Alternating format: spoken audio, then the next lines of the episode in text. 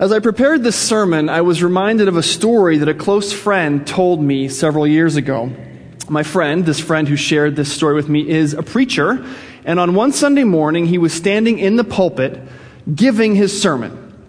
And he's preaching, and he's looking out over his audience, and he sees in the back pew, the very last pew, his wife struggling to wrangle his three young sons, all of whom are under eight years old. As he preached, he saw them crawling away from her, crawling under the pews, disturbing everyone else in church, just generally making a ruckus uh, while he's trying to preach. And after a few minutes of this, sort of watching that happening while trying to preach, he starts to notice that other people in the congregation are becoming bothered by what's happening in the back.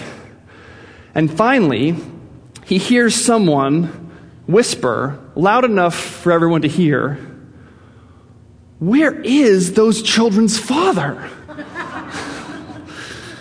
Now, I was reminded of that story because a couple of weeks ago, as I mentioned before, John O'Linebaugh was with you and preached a wonderful sermon on 2 John. And in order to give context and sort of explain what was going on in 2 John, which is only 13 verses long, John O basically had to preach on 1 John, which is my assignment tonight. Now, what sense does it make to have 2 John come before 1 John? I was going to say, who organized this sermon series? And then I realized he's sitting right over there. so, back to 1 John.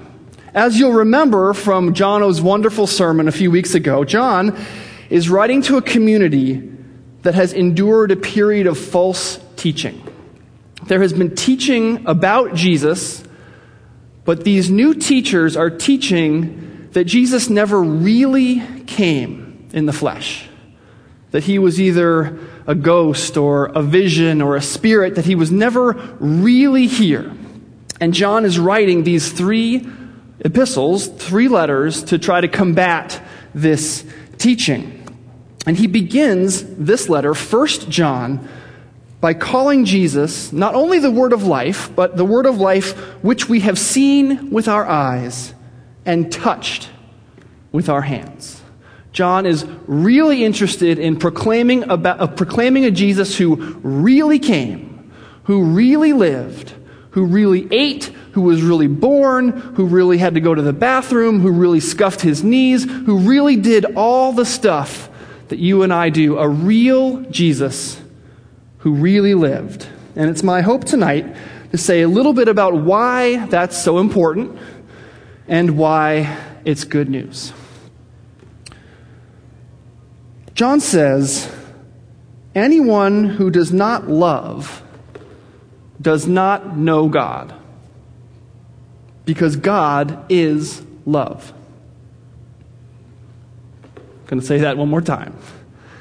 Anyone who does not love does not know God because God is love. Does anybody here watch The Amazing Race? I knew it. I get, wait, none? Zero? One? Okay. I knew that almost nobody would and I haven't in years. But just by the way, it's one of the most popular shows on TV. It always wins the, the, the ratings wars, has a ton of Emmys, but of course no one here watches it.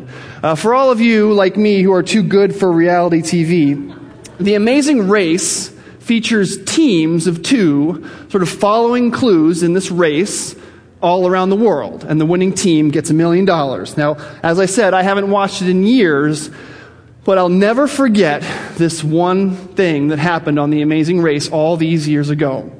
This team, a boyfriend and a girlfriend named uh, Ron and Kelly, was competing on the race, and one morning they sort of interview them, right, just as they roll out of their tent on the African savannah. And they're interviewing Kelly, the girlfriend. And she says, When I woke up this morning, I decided that I wanted to be a good girlfriend to Ron today. So, what I did was, I opened up my Bible to 1 Corinthians 13, the love chapter, which you're all familiar with, and I inserted my name in place of the word love. She says, Kelly is patient. Kelly is kind. And so on. And she said she was going to try to be those things to Ron on that day. Now, the Amazing Race, for the 99% of you who haven't seen it, can get a little bit intense. You're sort of trying to win this money and you're trying to rush for planes and you feel like your partner is holding you back and it's just a really easy situation to get annoyed with somebody else. And along the way, during that day, things got a little tense. And at one point near the end of the day, Kelly ended up getting annoyed with Ron and calling him a redneck piece of trash. Now, this, of course, is in front of the same millions of people on national television to whom she just said she was going to embody love through the love chapter. Kelly is patient. Kelly is kind, but Ron is a redneck piece of trash. Now, I'm not from the South, not really, but Ron is. And judging from his reaction, I don't think that redneck piece of trash was received as an expression of love. And as I watched this episode of this TV show, and I saw those words come out of Kelly's mouth, this woman who had pledged that morning to be a great Christian example, a great paragon of love to her partner on that day, as I watched those words come out of her mouth, my first thought was, oh no, what a terrible Christian example. She told everyone she was reading the Bible, and now she's saying this awful, awful thing. But I want you all to remember Kelly from the, the Amazing Race because though she may not be a great Christian example, she is a perfect example of a Christian. Though she may not be a great Christian example, she is a perfect example of a Christian. Kelly's problem is a beautiful picture of the human problem. Her plan was great. Embody love today. After all, didn't John say, if you don't love, you don't know God? Because God is love. She knew that anyone who doesn't love doesn't know God. And so she decided to love. And she did the next best thing too. She went to the Bible to find out how to love. She's two for two. She read the love chapter and she thought, that's what love looks like. And so that's what I'll do. Kelly wanted to love Ron that day.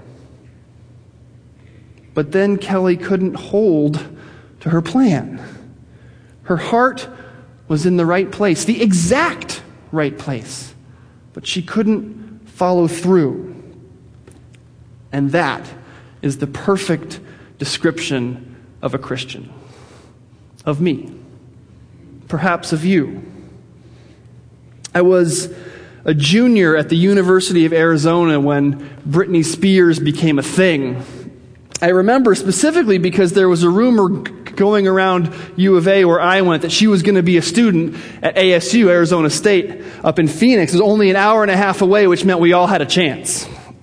Now, I'm sure there was a similar rumor at ASU that Britney was going to be at U of A, and they all thought they had a chance. I'm pretty sure she never went to either school. If she had, of course, my life and hers might be very different right now. I remember, though, that even though she was this total sex symbol, I mean, have you ever seen the Oops, I Did It Again video? She's wearing like red spandex and is on Mars. I mean, how does it go? I'm not that innocent, right?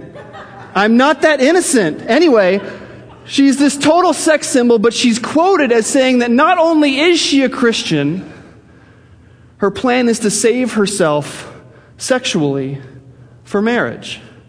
So, in my little sort of Christian group in school, she becomes our instant hero because we can sort of like her, but it's pure at the same time, right? She was our hero for a minute. And then it came out that she had had sex with Justin Timberlake. It was Timberlake, of course, who bragged about it after they broke up. What a cad. And when some awful entertainment reporter finally got to her and asked her why this had happened, she said that she'd thought he was going to be the one who she'd marry. She said she'd messed up. She apologized, and we all immediately thought, well, I guess she wasn't that good a Christian after all. And Kelly from The Amazing Race and Britney Spears had a problem. We have a problem. Our plan is great. We know what we're supposed to do love, and we want to do it. Who doesn't want to love? We all want to love and to be loved. We read the love chapter to show us how, but we can't hold to our plan. Life happens. Our human nature trips us up. We are unkind to the people we work with. We are angry at friends and hateful toward enemies. Kelly reads the words, Anyone who does not love does not know God, as a warning. And isn't that how you heard it this evening? Anyone who does not love does not know God. She reads that and she thinks, I better love. And we think the same thing. Now, this is the kind of thinking, this is the exact kind of thinking that prompted John to write these letters. Remember, the main point that John is making over the course of these three epistles is that Jesus Christ really came in the flesh. It wasn't pretend, he wasn't a ghost, he was here. He lived, he died, he rose again. Because listen, if he didn't really come, then Kelly from The Amazing Race, Britney Spears, you and I have an even bigger problem than we ever thought. Because our lack of love is going to keep us from getting to God. And if Jesus didn't come, that's the only way we have to get there. But this is the good news Jesus did really come. From heaven to earth. He lived, he died, he rose again. He lived the perfect life that we can never live. He died the criminal's death that we deserve. He was raised to new life to guarantee our place in God's heavenly kingdom forever. And if we read verse 8, whoever does not love does not know God, as I'd better love, if we hear that as a condition, if we hear that as a requirement, it's as though we're forgetting that Jesus really came. That he came here to us and for us. We're forgetting that Jesus actually bridged the gap between us and God. That loveless gap. He came here for real. He loved when we didn't. He loved us when we only cared about ourselves. We're like, if we're like Kelly from The Amazing Race or like Britney Spears with a good plan that we just can't hold to, and if we read this verse, whoever does not love does not know God, as a standard, it crushes us. Who can live under the weight of whoever does not love does not know God. It makes us wonder if we're Christians at all.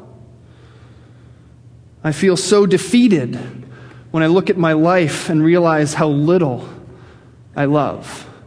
It happens from time to time. It shocks even me. It's a miracle, a bolt out of the blue when I actually find myself loving someone without requiring something in return. Love is so precious because it is so rare. We read this as a standard and it crushes us. The truth is, these words, anyone that does not love does not know God, is not intended to be a standard for you to, to, live up to. It's a description of who you are. You who do not love do not know God. You're forgetting that God came to you for real here in this place. It describes us. We don't love. But thank God, He offers us so much more than standards. And this, my friends, is the beauty of the gospel. Since we don't love, God does it Himself. Verse 10 In this is love. Not that we loved God, but that He loved us and sent His Son to be the propitiation for our sins. Now, there's a $3 word propitiation. It refers to something that reconciles one person back to someone who has a grievance with them. If there's something between you and me, and something is offered to take that grievance away, that thing is called propitiation. It takes the grievance and restores the relationship. God has a grievance with us we don't love. But the reason that God is love is that He loves those who don't love. And He offers His Son as a propitiation for their sins. That word, propitiation, demands that we read verse 8 Anyone who does not love does not know God, for God is love as a sobering description of the Christian life rather than as a standard for us to live up to. Propitiation is the thing that makes being a Christian less about trying to live up to the standards we find in Scripture and more about being a person who realizes the amazing and complete work of Christ on the cross. Imagine if when Britney Spears was interviewed after sleeping with Justin Timberlake, she hadn't said, Well, I thought he was the man I was going to marry. What if she'd said, I'm a Christian and I'm a sinner? Thank God. I know that God has a high standard for me and I blew it. I fell short of his standard. Thank God that his son, Jesus Christ, is the propitiation for my sins.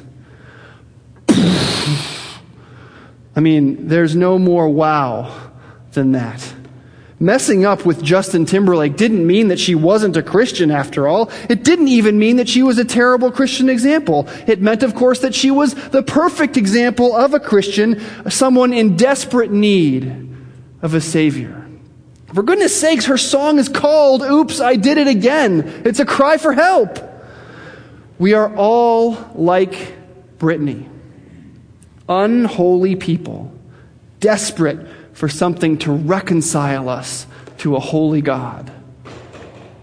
Like Kelly on The Amazing Race, and like Britney Spears, we can't hold to our good plans despite our effort. Our lives spin out of control, and we need a better answer than try harder. We need a better answer than maybe next time. We need a better answer than, come on. We need something better. And praise God, we have a better answer. We have a Savior who came to us for real without waiting for us to get to Him. We have a Christ who loved us while we didn't love anyone. We have a Savior who bridged the gap between us and God, really coming here to this place to live and die and rise again to rescue us from our sin. We have propitiation. The grievance between God and us has been taken away forever the propitiation of Jesus Christ, who gave us his righteousness while we were not righteous, who loved when we did not love, makes this real. God sent his only Son into the world so that we might live through him.